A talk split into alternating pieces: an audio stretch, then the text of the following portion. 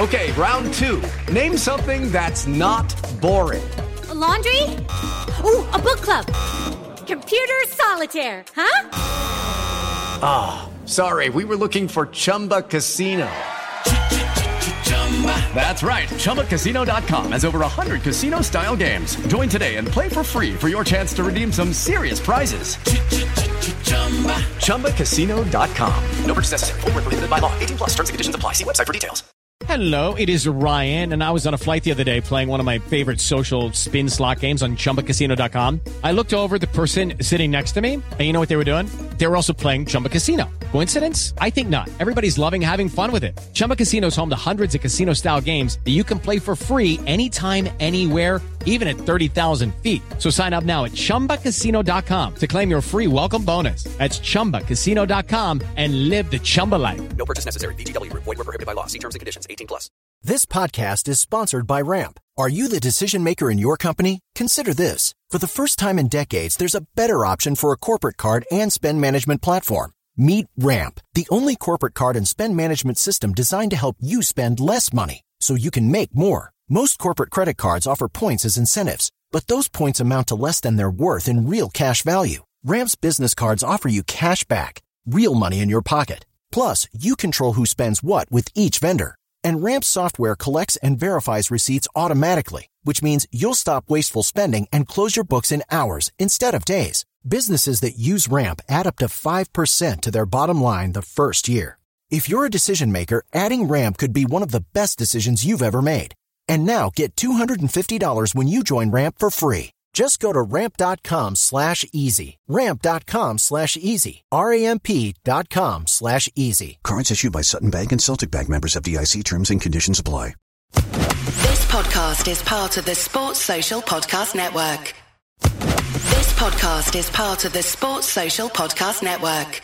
When I clock out of the hospital at 6 p.m., I'm not done for the night. That's when Gamer Nurse 40 clocks in, and she's got orcs to slay. Sure, I'm playing a 13 year old in Scranton, but he's a level 53 mage with a filthy mouth, so I need to stay on top of my game. What'd you call me? That's when I crack open a Heineken Zero Zero. Zero alcohol, but just as refreshing. So I can focus on stealing his gold before his mom tells him it's bedtime. Take that, kids. Heineken Zero Zero. 0.0% alcohol. Now you can. Must be 21 plus to purchase. Enjoy responsibly. This podcast is part of the Sports Social Podcast Network. Geico asks, How would you love a chance to save some money on insurance? Of course you would. And when it comes to great rates on insurance, Geico can help. Like with insurance for your car, truck, motorcycle, boat, and RV. Even help with homeowners or renters coverage. Plus, add an easy to use mobile app, available 24 hour roadside assistance, and more, and Geico is an easy choice. Switch today and see all the ways you could save. It's easy. Simply go to geico.com or contact your local agent today. This podcast is part of the Sports Social Podcast Network. Geico asks, How would you love a chance to save some money on insurance? Of course you would. And when it comes to great rates on insurance, Geico can help. Like with insurance for your car, truck, motorcycle, boat, and RV. Even help with homeowners or renters coverage. Plus, add an easy to use mobile app, available 24 hour roadside assistance, and more, and Geico is an easy choice. Switch today and see all the ways you could save. It's easy. Simply go to geico.com or contact your local agent today. This podcast is part of the Sports Social Podcast Network. This podcast is part of the Sports Social Podcast Network. Geico asks, How would you love a chance to save some money on insurance? Of course you would. And when it comes to great rates on insurance, Geico can help. Like with insurance for your car, truck, motorcycle, boat, and RV. Even help with homeowners or renters coverage. Plus, add an easy to use mobile app, available 24 hour roadside assistance, and more, and Geico is an easy choice. Switch today and see all the ways you could save. It's easy. Simply go to geico.com or contact your local agent today. This podcast is part of the Sports Social Podcast Network. This podcast is part of the Sports Social Podcast Network. Geico asks, How would you love a chance to save some money on insurance? Of course you would. And when it comes to great rates on insurance, Geico can help. Like with insurance for your car, truck, motorcycle, boat, and RV. Even help with homeowners or renters coverage. Plus, add an easy to use mobile app, available 24 hour roadside assistance, and more, and Geico is an easy choice. Switch today and see all the ways you could save. It's easy. Simply go to geico.com or contact your local agent today. This podcast is part of the Sports Social Podcast Network. This podcast is part of the Sports Social Podcast Network.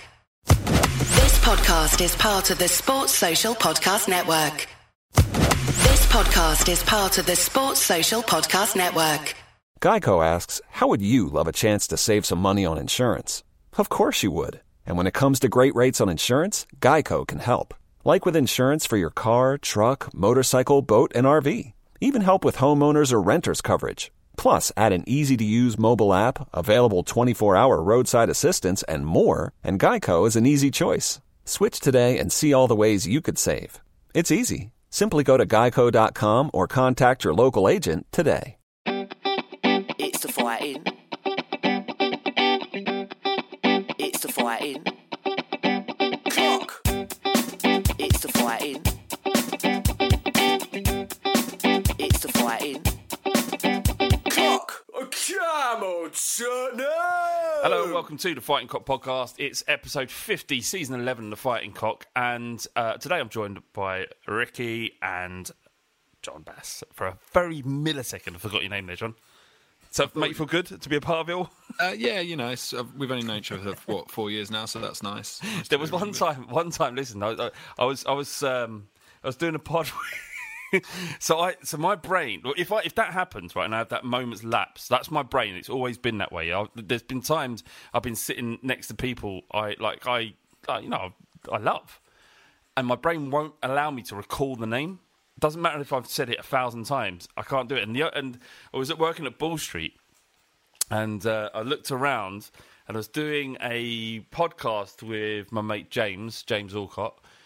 And I looked across at him and, and I knew because I was about to refer to him that I had to recall his name. And because I had to recall it, my brain put a block on. It was like a, a, a brick wall had come down. And I looked at him and I went, mm, um, and he went, You're an usher at my wedding. You were an usher at my wedding and you can't remember my name. It's not conscious. it's not a conscious thing. It's just I something thought- my brain does the to fuck pause- me over.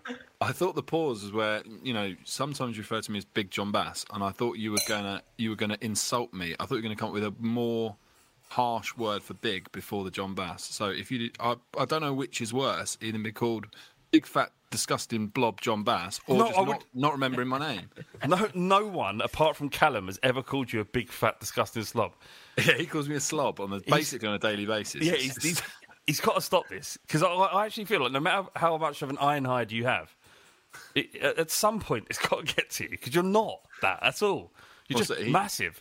he messaged me the other day calling me a slob, and so I sent him a picture. I, I'm having a PT at the moment because I'm trying to train for a marathon, and so I sent him the picture and going, "This is what you've driven me to." And then, Oh, he, someone lost a bit of weight, have they? and he was oh, not yet. It's not really working to be honest. Oh. You, you can't you can't help it when you when you're the size of a wildebeest. It takes a while to to show. But um, yeah, I just wanted to make him feel guilty for a bit, but he instead just insulted me and said, "You just look like a sweat, sweaty fat mess." So You- that was nice. John, you um, you carry everything about you well, right? You don't look like you shouldn't be the size that you are. And when we say size, he's not like he's not Jabba the Hutt sitting in the corner. He looks correct. You, you look correct, I think. Me and Ricky have a different different relationship with putting on loads of weight. We don't look correct, do we, Rick? No, I looked absolutely disgusting. there was one picture that Ricky absolutely hates. That me and Case every now and then you won't notice Ricky. Every now and then we just sh- we just send it to each other. You'll know the picture I'm talking about. It's one when you was in a pub in Crouch End and you were just looking up after sipping a pint. I'm gonna send it to you Ah, again. yeah, yeah, yeah, yeah. I know that picture. That that was I think that was probably the worst condition you've ever been in, Rick. It was unreal. Yeah, know. I've been in. Oh, I've been in worse. No, you haven't. That, this is this is the worst. And I keep this picture with me. Yeah, send it to me. Oh, can you? You'll know the one because you, hate it. It makes you feel sick. Anyway, anyway um, uh, there's been a couple of days that have passed since Manchester United beat Tottenham Hotspur at Old Trafford, and um, I. I put out a tweet because I feel like after after every game, I feel like we should addr- uh, just even if it's just one tweet, address immediately what happened after the game or how you feel after the game. And I come away from it while massively disappointed because I thought we played well. Massively disappointed. I felt like Tottenham to go to Old Trafford and pretty much dictate the play almost completely, playing in a way that hasn't served us well in, in, in the season under Conte. In that we had like possession and we were trying to force it. I came away from it feeling quite hopeful. I felt pretty good about it, even though we lost. But the the the replies, I wouldn't say that the the overall reaction was poor to the tweet. I think like if you want to go by these metrics, if they mean anything at all, there's like a thousand odd likes, and a few people responded like, "What are you watching? Like, how can you come to that opinion when well, I've just seen what I've seen?" I just want to want to know what what you felt, guys, after the game. Ricky, if I start with you, like what you felt after the game. Like, did you did you share my sort of mild optimism about what the the sort of next six to six months to a year, or certainly the next season, might hold for Spurs, or did you just think, I hate Tottenham and I never want to watch them play football ever again? Uh, honestly, it was the latter. I wanted the club to burn to the ground. um, but after that red mist, um, and it, the thing is, it wasn't red mist because I was angry with our performance. It was just disappointment that just there was that sliver. If we could beat United at United, there might be a chance that Champions League might be back on, and you know we may have turned that corner, and there might be you know after the the positive results that we've had, and you know, and then it was just, and then they scored the third in the eighty first minute, and I felt it was it was an unfair result, and particularly in the first half, and and for actually the, the stats throughout the game, I believe we had more shots, um, more possession. Yeah, we were a better uh, side. Made more tackles, um, more passes, um, and we were the more aggressive and attacking side.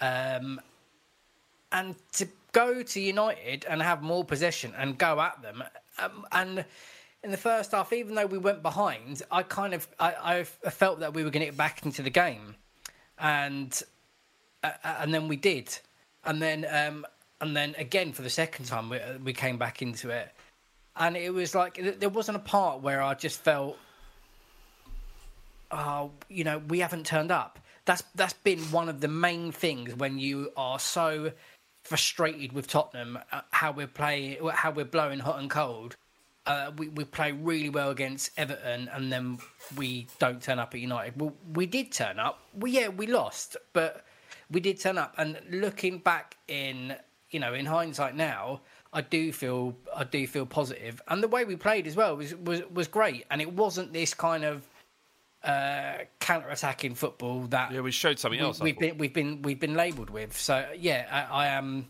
I am positive. But yes, straight after the final whistle, I was deeply frustrated. If you'd have saw saw that tweet, would you have thought, "Oh fuck off, mate, we've just lost. We don't give a shit. We don't want your philosophical bullshit." Because I think that might be the problem. Like maybe I should have waited. Yeah, how long did you? How long was the tweet after that you sent? I've got to say, like two minutes after final whistle. Yeah, yeah, um, I may have may have waited. Yeah, maybe people don't want to be like, but they want to be sort of educated. I would say. Yeah, that's the thing. Is that's what it comes like. People are angry, and they've got a right to be. Everyone is fucked off after a result. Like I was. I was- sometimes you sometimes you don't want to be talked talked off that ledge. Yeah. you just want to be on You that ledge, and you're not going to do anything. You're just going to scream at people down below and and spit down below and kick your shoe off and just pretend you're going to do something. But really, you know, but I don't need someone leaning over saying it's going to be all right. It ain't going to fucking be all right. Leave me alone. Just let me wallow. Yeah, you're right. Yeah, I think. Uh, yeah, I think. I think, and, and this is where the sort of happy clapper stuff gets thrown at.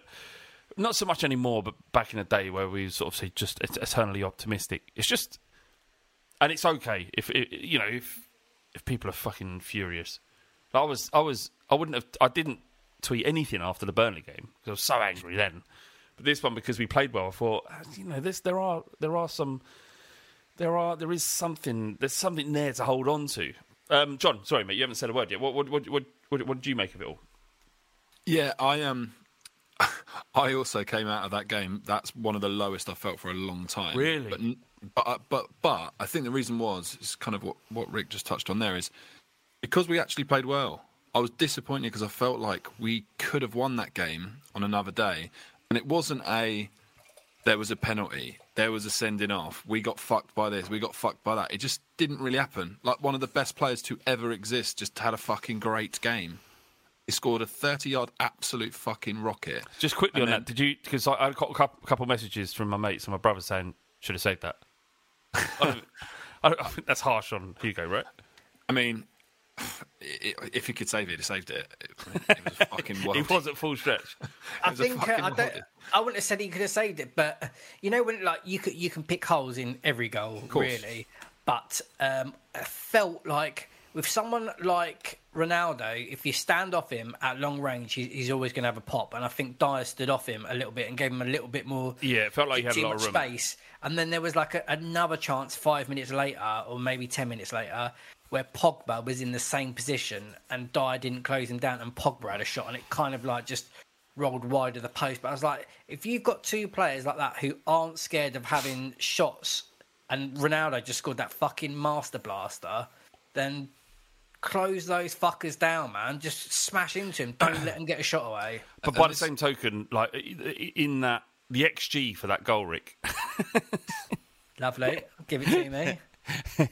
I don't know what it was, but I'd imagine it was quite low. Like, but uh, generally in games, you, you a, a shot, but then he had so much space that someone of his quality will put it in that area of the goal.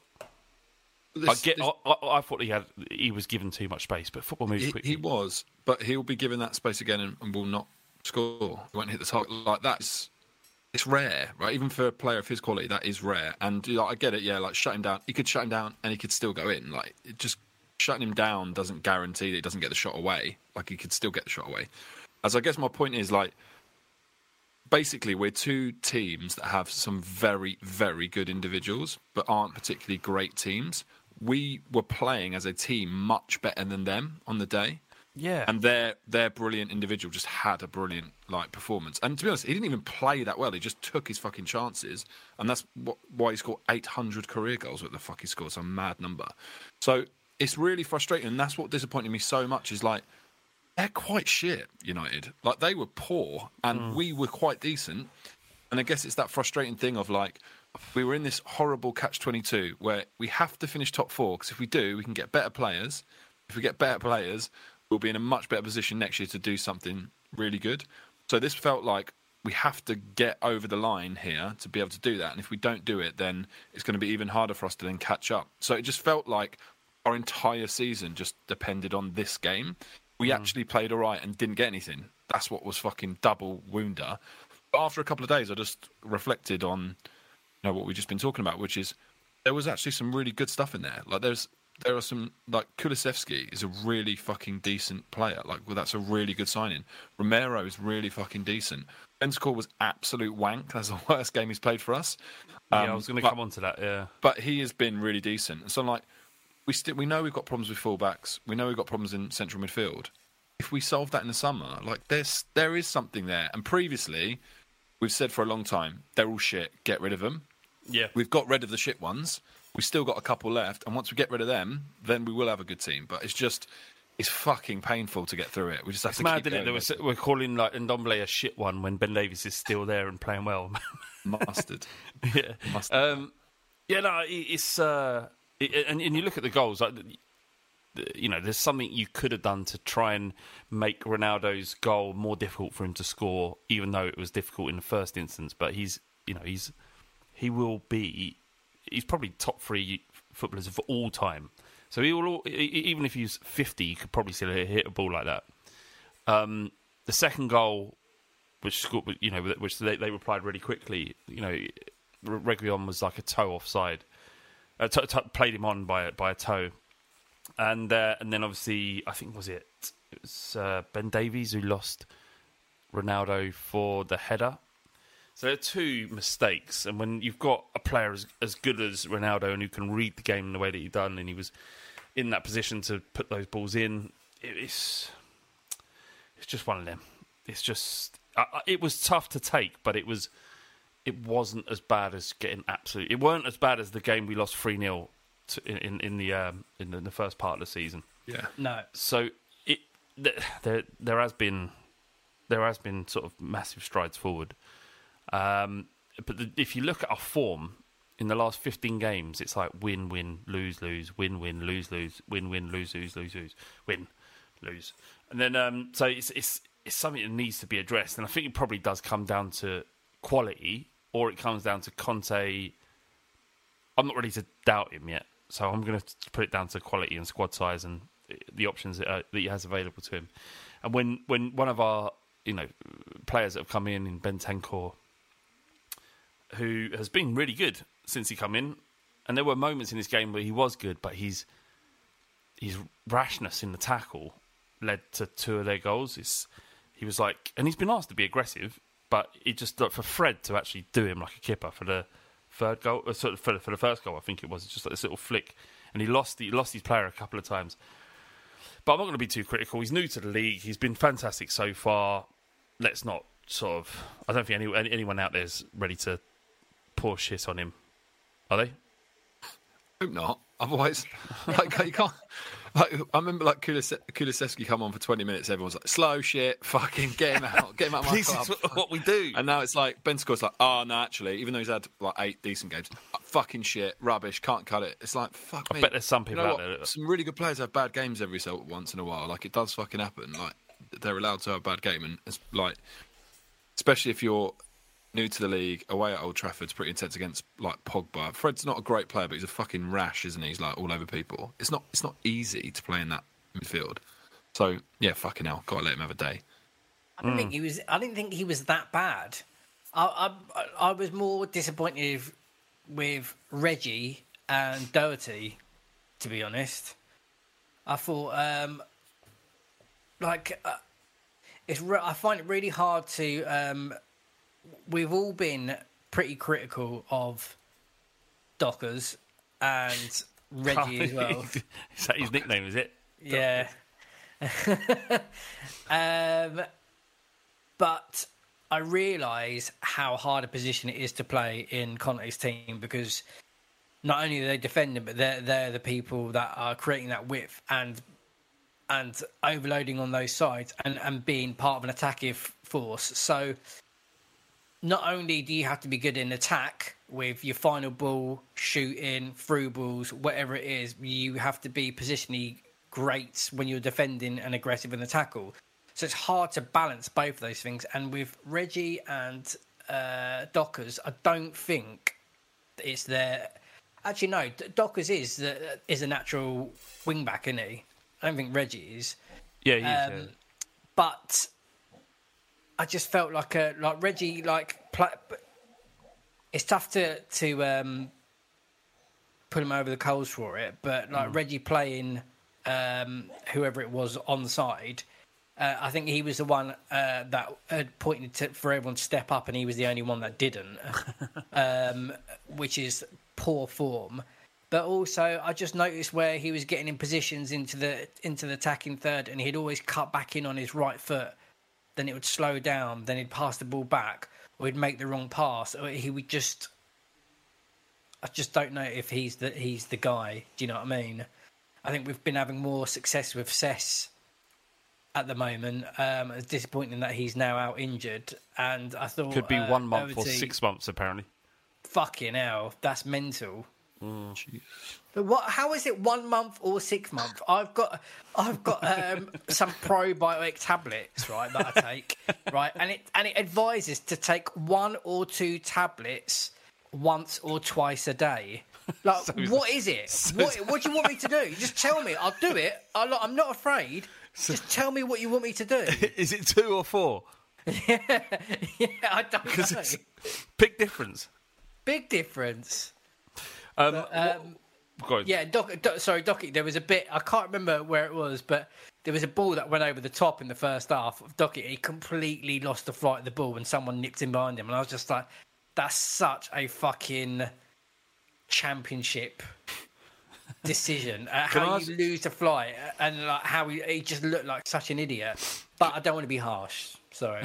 so he's an idiot, but I don't want to be honest. uh, I, uh, can I ask you a question? Uh, based on, that, perf- that performance alone, how many, apart from Ronaldo, Manchester United players would you pick based on that performance alone, or just on that, not on what they could do or what or what they are?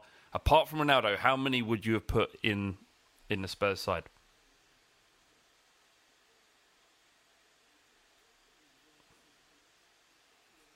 Hello. Trying to remember. I'm trying to remember who's playing now. Well, I mean, would would you put Dalot, Dalot in there? No. Was it Dalot, Dalot? Would you put um, Fred? Mag- no. Maguire? No. Fred? Would you want Fred to in, in for the, the rest of the season? Maybe. No. Varane, who obviously he's, carries with him a lot, but on that performance alone, don't know. We got in like Davies just skipped past him on, on one occasion, and put that ball in for for the guy. So so so if if it is just Ronaldo, and there may be a couple more, but if it is just Ronaldo, then on that showing, it weren't that bad. It's not that bad, and, and I think it isn't just about Tottenham. Being a Spurs fan isn't just about following Spurs, is it? It's about what our rivals do. And this weekend, obviously on Sunday and Saturday, all of our rivals won, all of them, and that makes it very, very difficult for the Champions League.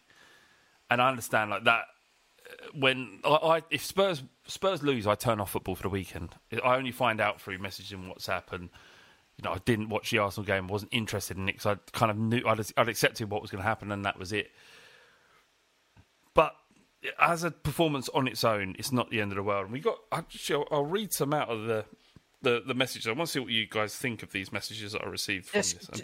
Just going back as well. Um, like I didn't think, like after, like I didn't think that we would we would get three points at Old Trafford, um, and it wasn't the game that I thought in my heart of hearts. If we lose there, that's top four definitely, definitely gone. So I'd kind of already written off the points or getting maximum points anyway, and a draw up there would have been decent.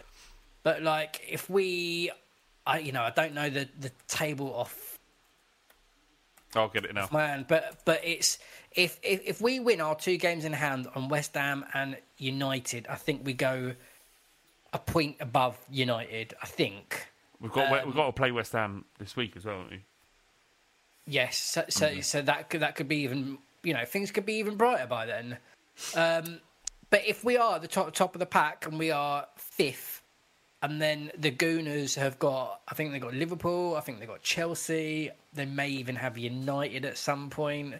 You know they've got some uh, yeah, some shit games, and if they play against Liverpool and they lose, it, that could be the breaking of them, and that could be their sticky patch. And they're, I think they're the most informed team at the moment, and they've been like it for a while. What goes up must come down, and I'm just hoping that they have a bit of a stumble and we have a bit of a kind of a Resurgence. Yeah, exactly. We've got we've got a wi- uh, we've got eleven games left. We have to win ten of them, I think, and that's Yeah. a massive. I don't, I'm not sure we've ever had that form ever. So I, I, think nine or ten wins may see us in the top four. But are we coming to a point? Uh, did it again? There. we come to a point, John, that um, that uh, we need to sort of stop thinking about top four and start being realistic.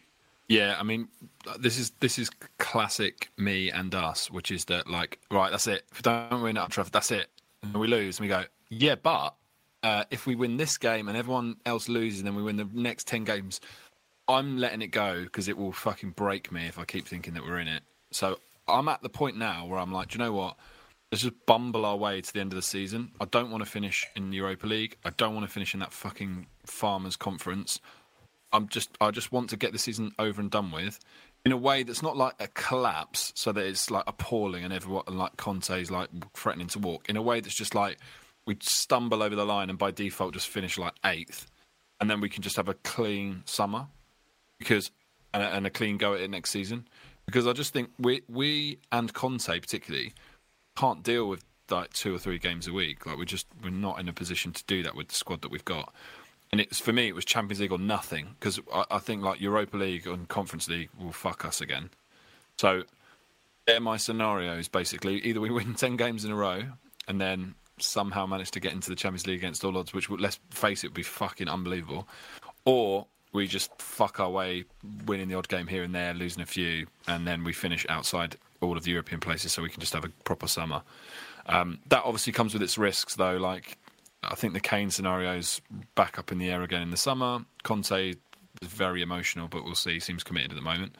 Um, so yeah, it's not without its Well, it's- risks. You saw the uh, the stuff reported by AAA about. Um, well, there's a couple of things. There was Paratici that he's been approached by PSG to take over from Leonardo.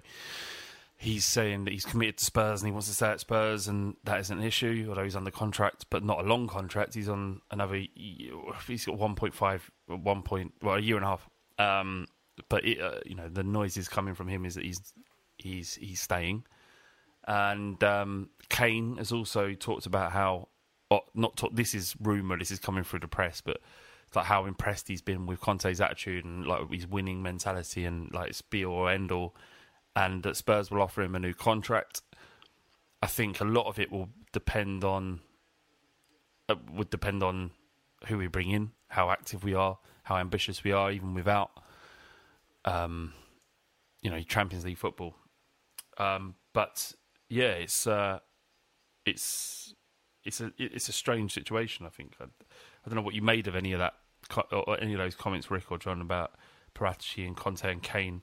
It feels like we need to keep the three of them, and we have a good position to be in. Like uh, when Mourinho left, if- you if you said that we had the technical director from Juve, with one of the best managers in the world, in Conte, and Harry Kane wanted to leave but was convinced to stay, feels like we've we've got an opportunity to build here. It just means, as ever, speculation from Levy.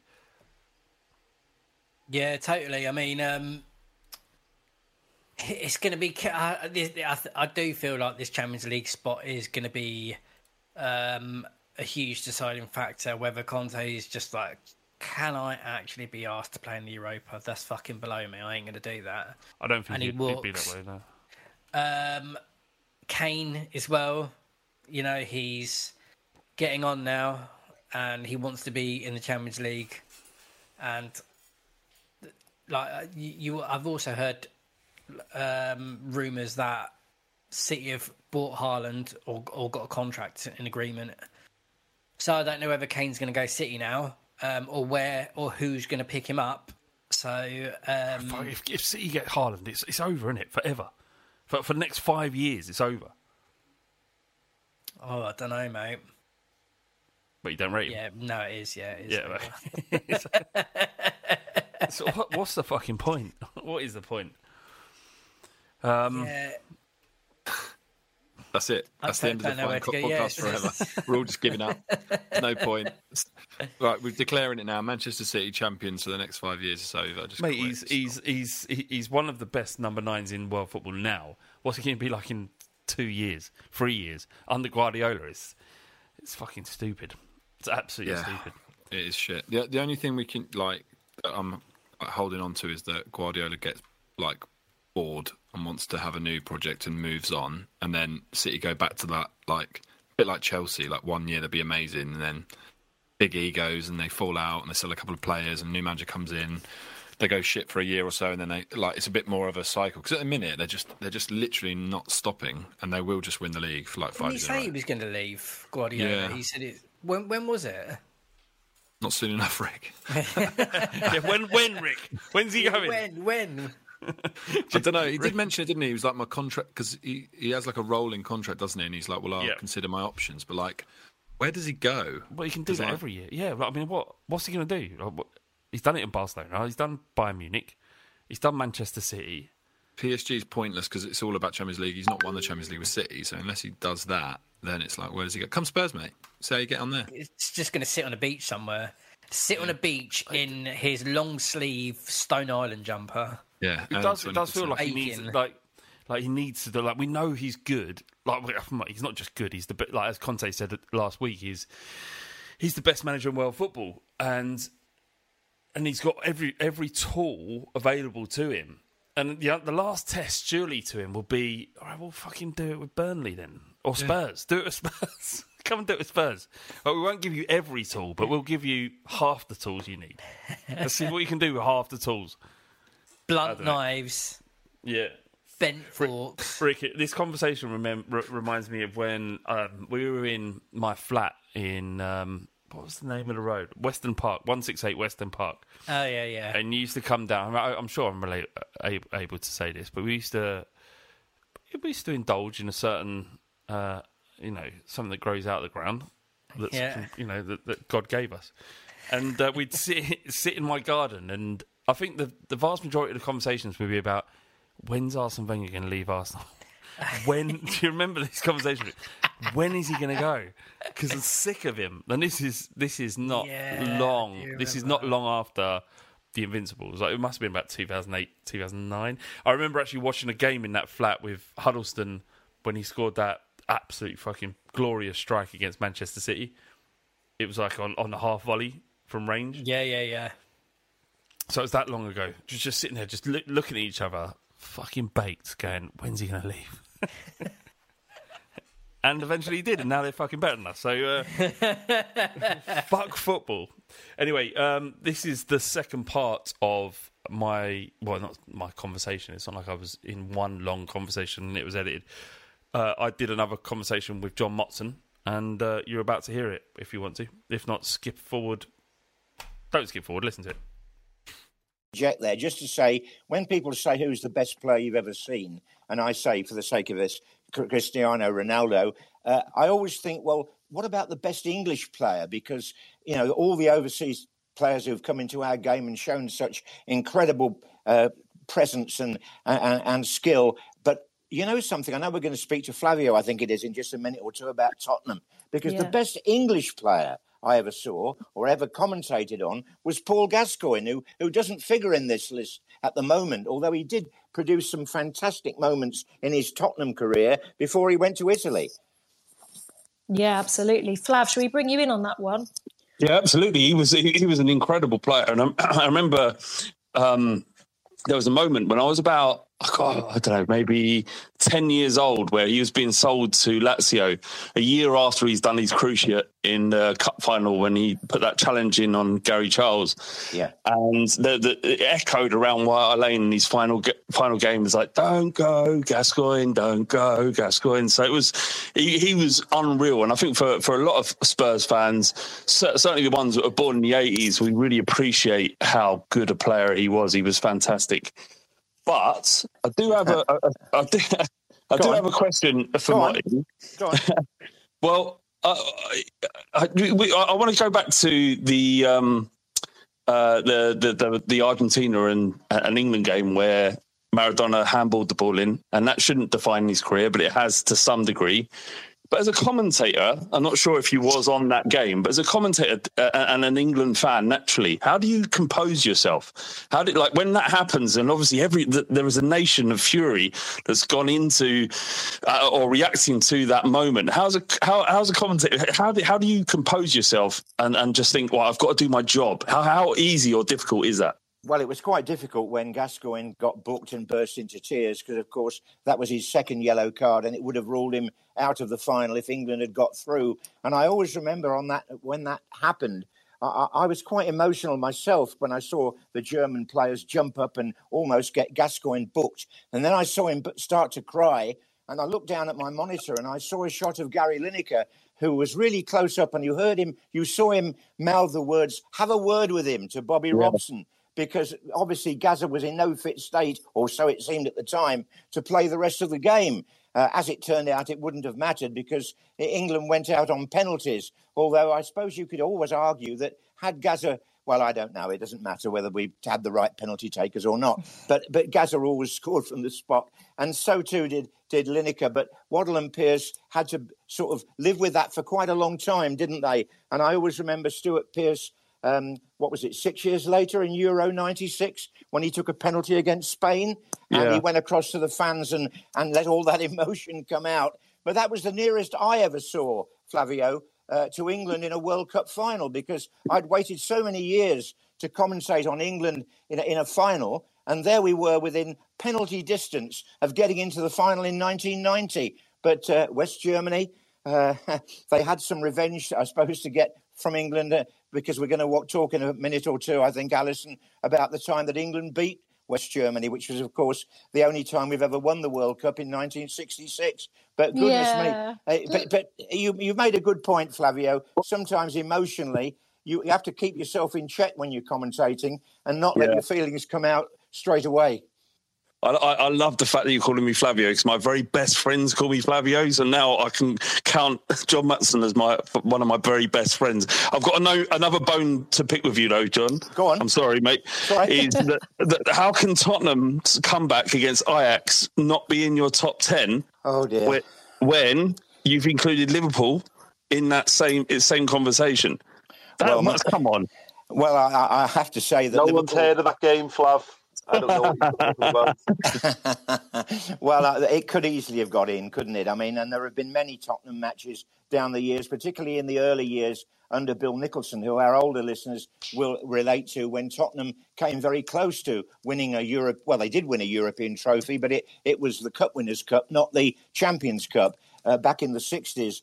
Um, so really, I, I there's no reason why Ajax Spurs didn't figure in this list. It's just that if we had to do 50 games, then we had to have done 100 to include all the games that, that people would have picked out themselves. So Yes, I'm yeah. sorry, I- I've got to say, I I'm forgive, sorry, but I I've- forgive you. I forgive you, mate. but I've voted for Gaza in that other category, so I hope you'll forgive me. I do. One final thing, I, I, one, one, one final point I want to make. Go on. Is is um, obviously you must have seen over the weekend that Harry Kane overtook Henry Yeah. for in the goal scoring uh, records in the Premier League. So we we, we, we agreed previously last week when when when we, we talked Yeah, I remember that he yeah he was he was he, likely to be the best Premier League striker of all time. But you can agree with me that Harry Kane is much better than Thierry Henry. He's got to be. Well, you can say that. I mean, he's only one behind Frank Lampard, isn't he, in the in the uh, all-time list? And of course, his main target is Alan Shearer, isn't it? And I think the way Harry Kane is playing and the time he's got on his side, I can see a day coming when Harry Kane overtakes She- Shearer and becomes all the all-time top goal scorer in the Premier League. Yeah, the I way- agree. And- And Thierry Henry- Henry would be a footnote at that point. I've got Okay. Big Robbie in. If you're talking about Thierry Henry, he's going to want to defend you. Yes. defend himself. But um, I was on um, Antonio Conte's press conference today, actually, and asked him about Harry Kane as well, because I'd noticed that Harry had done an interview saying that uh, Conte had added some extra strings to his bow, which, bless Conte, I think that completely confused him. He's never heard that um, that expression before. But um, he said, and, and, and I'll quote it and you'll hear it in the press conference later, but he said, I believe that Harry Kane, I mean, he said it before, but he will be the best in the world, he said. So as we always do, we ask for questions um, from, I would say, the loving public of the Fighting Cock, but I'm not sure that's true. Uh, Stephen Tilley, he responded with meh, doesn't even have it in him to uh, ask a question, and I feel like that meh feeling is uh, is one that all of us feel after Spurs.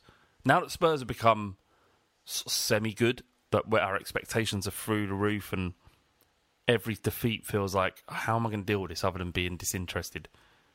Do you- uh, How how do you cope now these these days, John? How do you cope these days when we've we haven't got the result we wanted? We've lost we've lost you know reach of the top four. Do you just sort of turn off, or is it what do you sit and sulk? What do you do?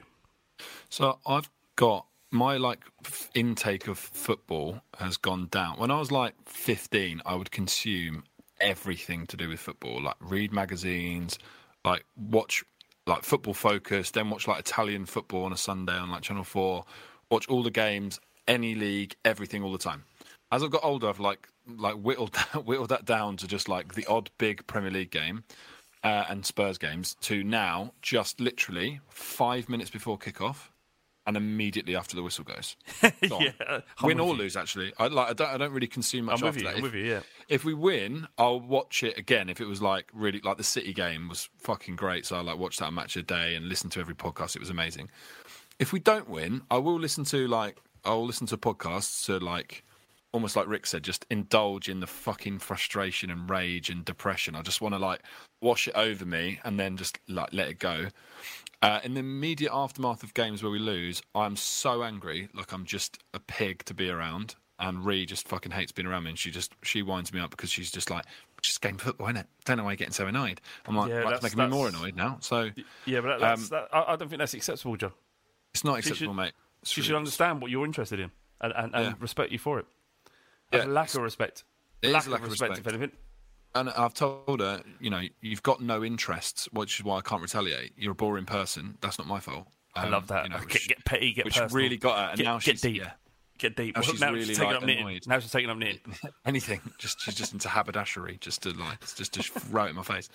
Um, so yeah, I get really annoyed, and then I just I don't know. I just realised that actually it's fine. Like I can't change it. I can't do anything about it. Like it doesn't matter if I'm really mad or didn't watch it. There were shit games that I couldn't watch, and it didn't affect me that ma- that badly because I can't actually affect the game. And I know we all feel like we add something, but really we we, we don't, right? It's, it's almost like a bit of an ego thing where we think, well, if I'm watching it, I, I'm, are- I'm doing my bit. You're like, you're not we, we are anything, nothing, John. We are We're nothing. insignificant. So I don't know if that makes you feel better to know that you're We're- insignificant. we are, in, waste we of are space. every football fan is an insignificant little worm.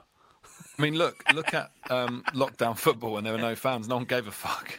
No, one gave a everyone, every, the amount of conversations like I'm not sure if I like football. I've had the amount of conversations I had during the lockdowns was I just don't mind the Spurs, the, the, not just Spurs, but football w- wasn't there.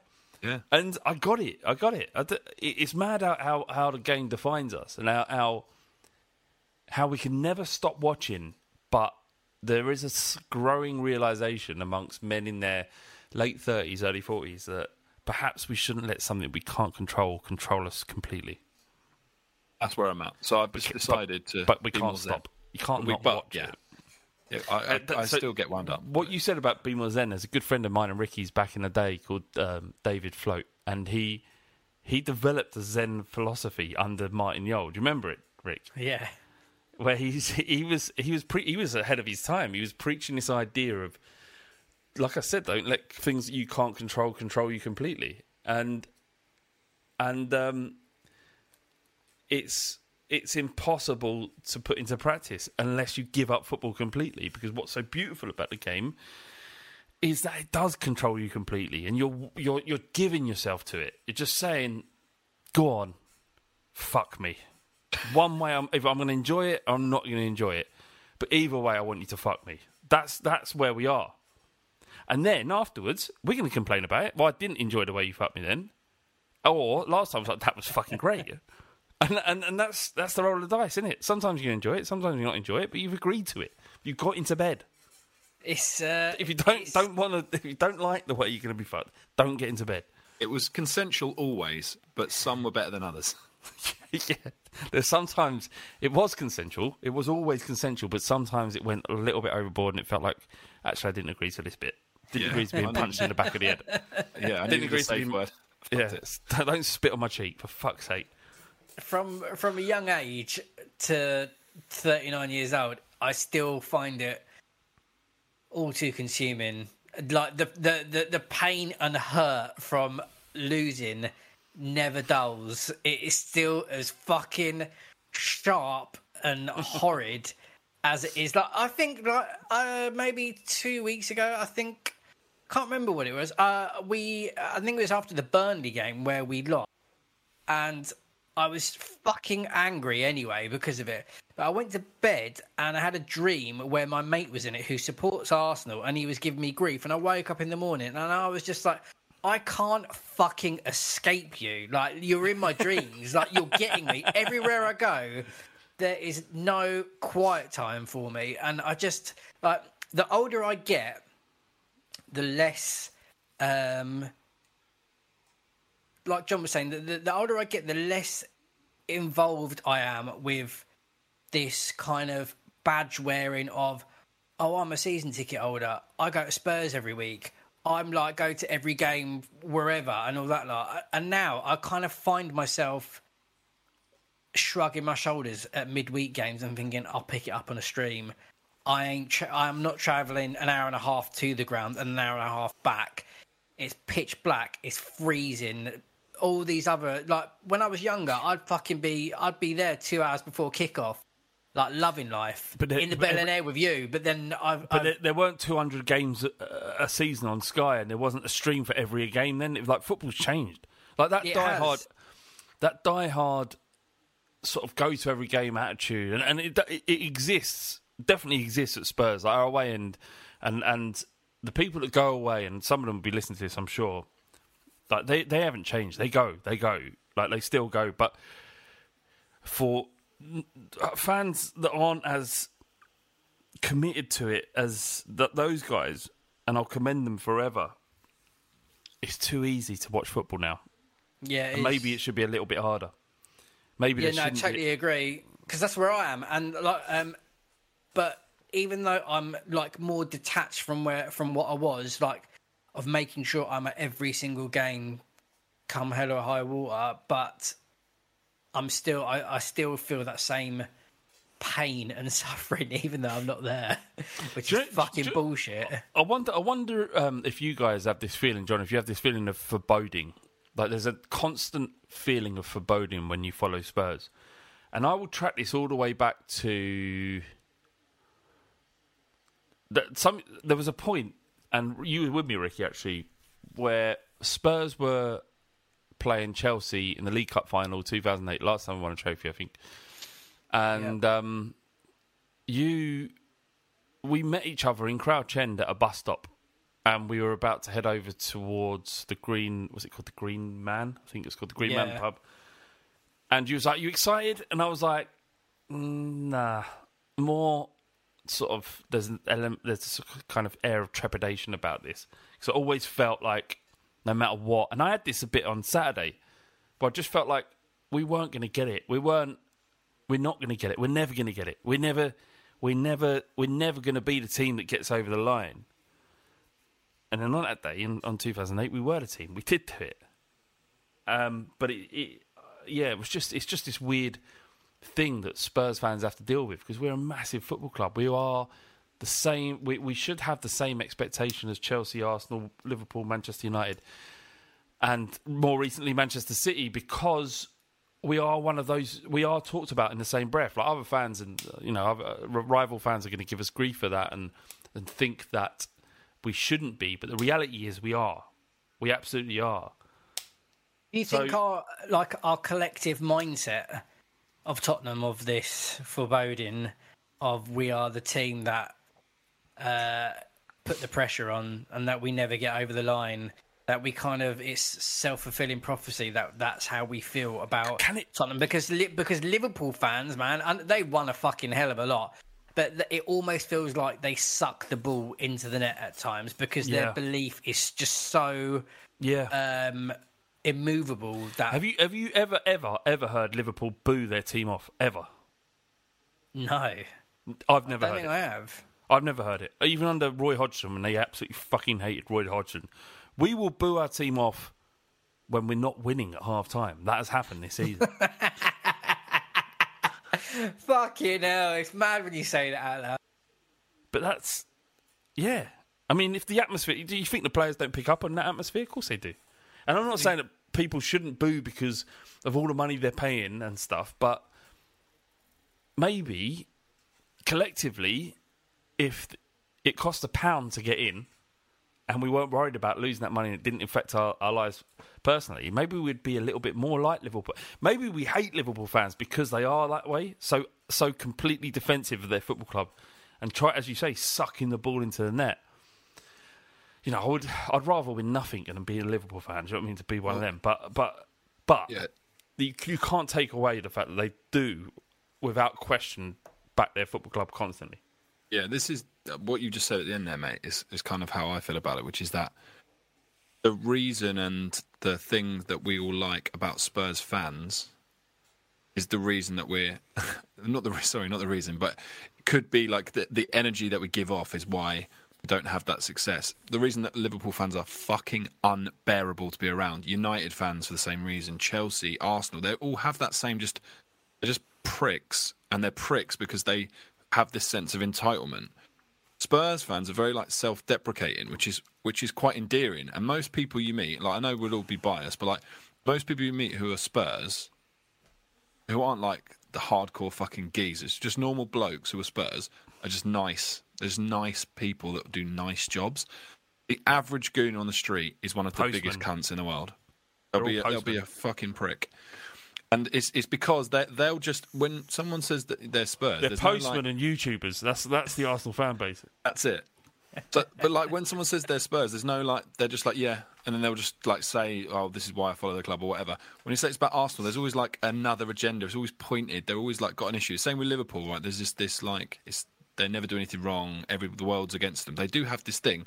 I do think there is a there is an energy that is just like given off that we've all got. That I don't know who's responsible for shaking it. Like in a way, Poch Poch was the worst thing that ever happened to us because he gave us hope. And it's a bit like Shawshank Redemption when Morgan Freeman says to Tim Robbins' character, "The worst thing a man can have is hope."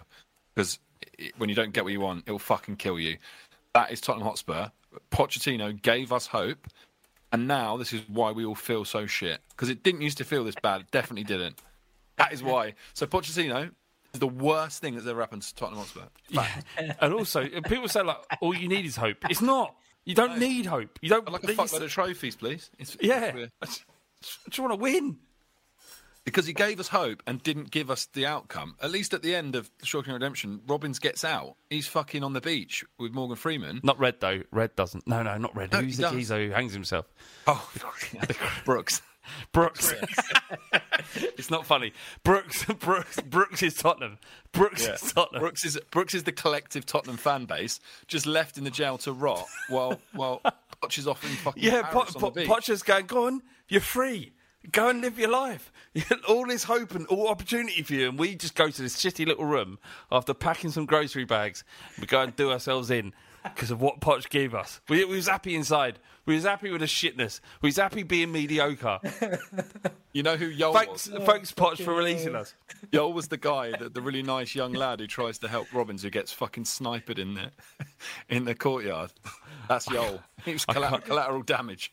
Bosh, he's I got to go. my, my understanding, I, I, I had it uh, up until that point. I don't, I don't know. Um, ah, Spurs. Fucking Spurs. All right, let me pose another horrible question to you, right? Sure. This is from Fear Gun Nutter. He says, uh, Will we end up in the nightmare scenario like missing out on top four, Arsenal finish above us, and Kane and Conte leave the club?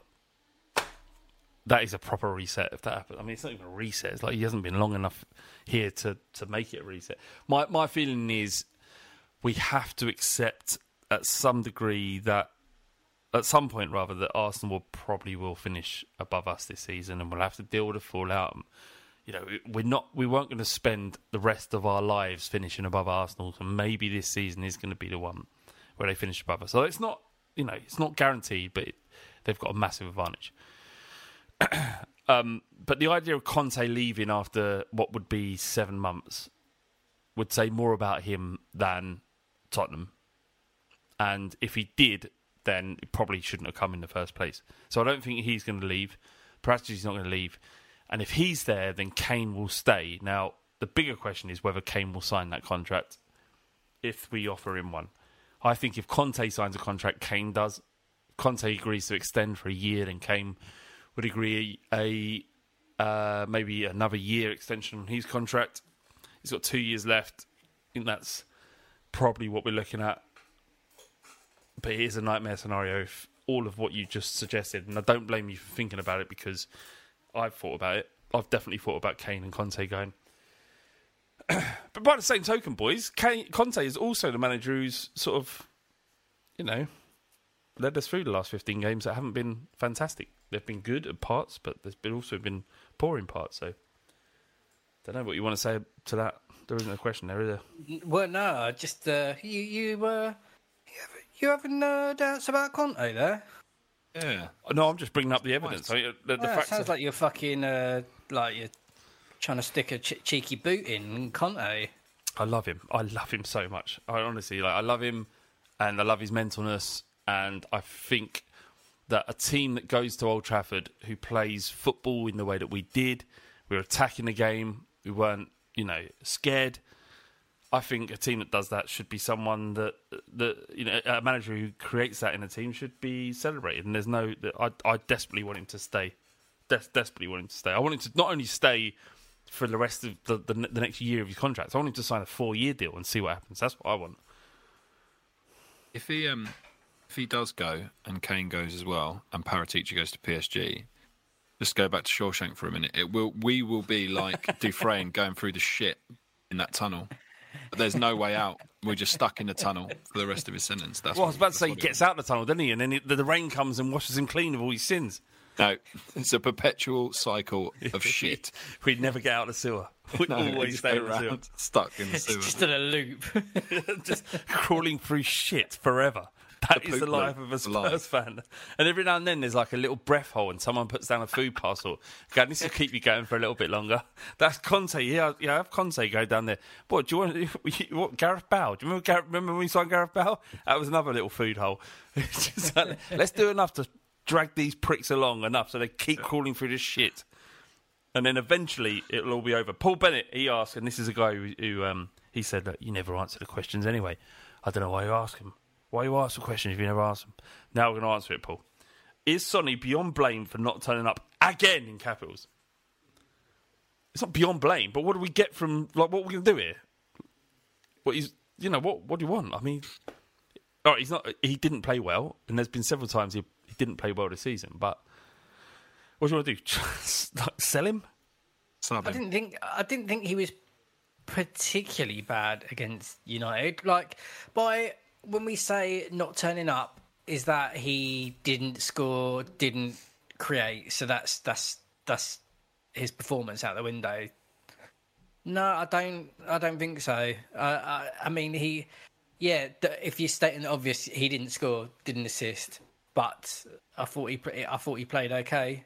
I thought he did. I, th- I thought he did well actually. But what, what, what, what, what do we do with him? What does Conte do with him? If he keeps, as, as Paul said, uh, like he's not performing, or he, he hasn't performed several times this season.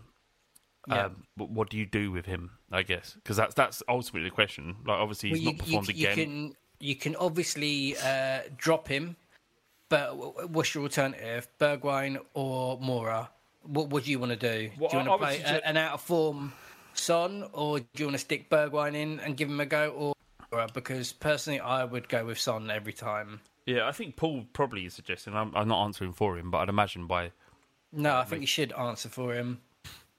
Well, I think then if if you're asking me to do that, I think Paul would suggest that we should drop him. Say in what how you think Paul would speak as well. Yeah. It's Paul Bennett, so please. yeah. What I think you should fucking do, mate, is that Son. He's so fucking good, is he? He fucking does my fucking head in every time he gets fucking caught up. All the players, he's no good. That left hand side, he's fucking bullshit. Shit. I'm sick and tired of him. I'm sick and tired. Get fucking Bur- Brian Burfine getting a chance. Why ain't Burfine getting a chance? Why aren't he? Why ain't he there? That's what I think he might sound like. And uh, Paul, let us know. How, uh, did I nail it? It if, if you were in a pub on, on a Saturday night at 10, 10 o'clock and Spurs have just lost to Man City, did I nail it or am I being too harsh? Is that what you wanted, Send a- Ricky? Send a voice note, yeah. Yeah, send us a voice note. We can do a comparison. If you could say the exact monologue Flav just did in your own accent, that'd be perfect. But uh, to be to be fair, it's not things I haven't thought. Like when Son's having a bad game, I do feel like oh, yeah, well, he's no good, but he's back to ball, he's back to goal. Um, you know, he's he's like. But the fact is, is that he, it doesn't matter because you can't drop him because he's so good. Exactly. There are games where he has been anonymous, uh, and yeah, I'll, I'll obviously admit that. But what what's my alternative to have Bergwijn and Moura? Moura? Uh, no, I, th- there is sometimes you know the ball can drop to Sonny and he could sprint and just slam it home, and I don't see that happening with Moura and Bergwijn.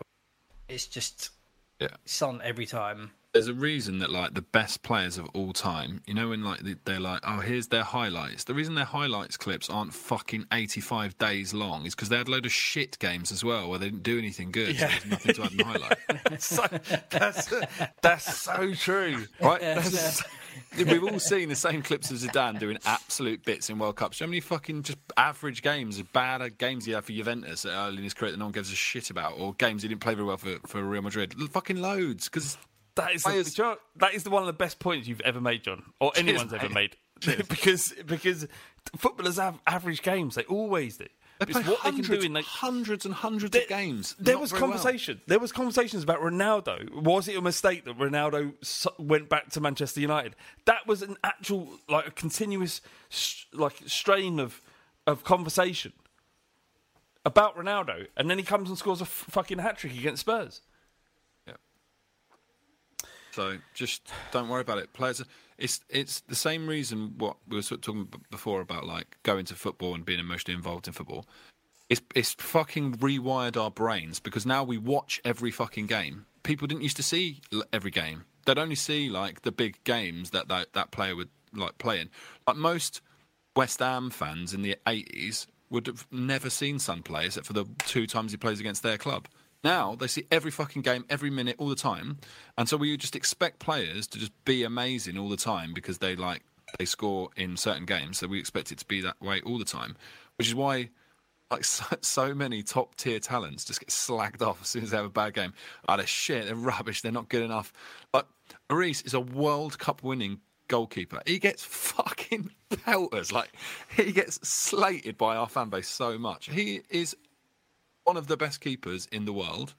Like in our lifetime, he's certainly one of the best keepers in the world. Is he the best? Has he ever been number one? Maybe not, right? But like we we pretty lucky to have a keeper. He could have gone to a lot of other top top teams, and he and he stayed with us, right? But he gets pelters. Again, in the nineties, he would have, we would have been absolutely wanking him off left, right, and centre. Now it's like he has one bad game, makes a mistake, shit. We need to get rid of him. Need to be planning. game is just fucking changed. Like it's just changed, and not for the better. Like football in general is not as good as it was, and I think these are the, some of the reasons for it. So just embrace the good bits. Don't worry about it. One day we'll get out of this shit pipe. The water will wash us clean. We'll be on a beach with Morgan Freeman. It'll be fine. I was going to ask a question from Nick Wilkinson. He says, "Is this the most exhausting season supporting Spurs in recent history or ever?" And I, I, I wanted to end what, with what you were just saying there, John, because I thought that was hopeful. But I was interested by this question, like, because I'm I'm feeling fatigue, and I, and I feel like we a lot of fans get fatigued by this point in the season. If you're st- even if you're still in the running for for things, it's it's it, you- you've watched a lot of football. There's been a lot of European competition. If you if you're Spurs or West Ham or or, or Leicester, um, there's been a lot of football. It's continuous, and the the the drain on that as uh, uh, you know just someone who's invested in something is significant. Um, but do you, is that a fair question that this has been the most exhausting season that you can remember? No. I was on Twitter earlier and I saw uh, one of my favourite accounts. I think it's uh, I think it's called is it Hotspur Memories?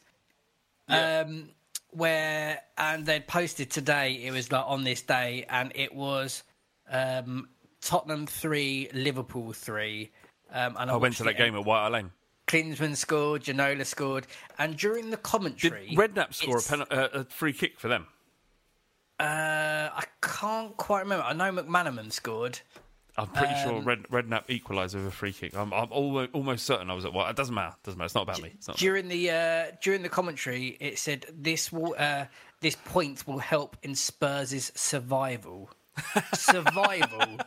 You know what I'm saying? We nearly got fucking relegated, mate. Mate, do you remember- got relegated out of the league? Do you remember two points from eight games? Like there, there were West Ham fans uh. throwing oh. parties, throwing relegation Yeah. parties for Spurs after eight games. God, Can you imagine if we if we if we were supporting Tottenham and they and like and we got relegated and like during that time that was fucking tough. At the moment, it's disappointing at times. It's frustrating at times, but it is not the most nerve wracking or making me. We get to this point or near to this point every time in the season, don't we? We're just thinking, oh, I can't wait till the last game of the season just so I can fucking have a little lie down. You- by the time you've taken, by the time you've kicked your fucking dirty moccasins off and you're laying 180 degrees on your bed, you think, God, I wish Tottenham was back. No, uh, Rick. This reminds me of your household, where um, you you're you're desperate for the kids. You haven't had you haven't had a wank in fucking uh, God knows how long. Maybe four days. You haven't had a wank in four days. No release. Your balls are fucking blue, and you're waiting for the kids to and the and the and, and, and your missus to go out just so you can just express yourself as a man. Yeah. Rid yourself of the poison. Get rid of the poison, and you you you you and they and they, they they've gone off to the zoo for the day. Eight hours, you know, eight hours they're going to be gone, and you you do what you do, Rick. You go into the the dining room because that's where you do it, and you lay yourself flat on the ground, and you put a little pillow behind you. and a gravy boat in between his legs. yeah. and then you just start going at it. And it's fucking brilliant. You're like, this is what I've needed for four days. This is what I've wanted. I've got everything in the world that I want. And then you issue, and then you're like, I'm a husk of a man. And that's that's what it is. Is we need Spurs. We need Spurs. Like even even though we want the season to end because we're thinking about next season, the Spurs have always been that. Ah, next season we're going to do it. Next season we'll do it. But you, we're, we're essentially waiting for the moment where the house is clear, where we can lay down flat on the floor, and uh, and, and smash ourselves silly. And then we need that we need that that moment of clarity after it's happened and realize that we're all disgusting pigs, and uh, we just need to be refilled with Tottenham playing football again. I don't know if that worked. I don't know if that worked at all. Uh, No, it did. I liked it. I Did did it? Yeah, it's all about yeah. you. And, and Yeah, I, I it's know. weird that I know so That- much about why- your That's why it resonated with me as well. all I all I just kept Filthy thinking. wanking pig. My mental That's- image is That's what you are, Ricky. What are you, Ricky? A filthy wanking pig, and exactly what I am. My mental image is just Rick, like starfish, and he's just got a, a gravy, an empty gravy boat on his chest, and as he's wanking, he's just like he's just trying to get it in, a little game with himself. No, no, and at the end of it, he's just he's on the on the floor and he's just he's just shaking in post orgasmic euphoria. He's just like, his le- his arms and legs are just just shaking like that. twitching. Then he gets up and he just carries his little gravy boat full of jizz To the Just toilet. Pours To it the down toilet. the toilet. Till next time, lads. Sorry about that. That should have gone in someone, but now it's just in the gravy boat. Yeah, and then he's just looking at it at Sunday dinner, going, "Fuck, did I wash that up?" yeah, it's, uh, it's, salt never hurt uh, uh, anyone, did it? Anyway, this has been wonderful, boys. Yeah. Uh, that has been the Fighting Cock podcast. Uh, thank you to John Motson for being involved. oh, Jesus. All right, uh, that's it. Cheers. Uh, Spurs are playing Brighton, and then we've got West Ham. Um, we're going to slap them.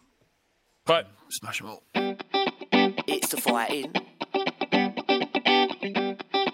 It's the fighting. Cock. It's the fighting. It's the fighting. Cock. Come on, Tottenham. Sports Social Podcast Network. Look, my day job as a firefighter is tough, but my night job as a social media manager, my Persian cat Jinxie, that's intense. It's 8 p.m. I've finally gotten home from another 24 hour shift, and I just want to kick back with a cold one, but old Jinxie knocks my beer right off the counter and gives me that look that says no drinking on the clock. But Heineken 00 keeps us both happy. Zero alcohol, but just as refreshing. So I get my drink and I can still work on Jinxie's new line of merch. Heineken 00, 0.0% alcohol. Now you can. Must be 21 plus to purchase. Enjoy responsibly. Sports Social Podcast Network.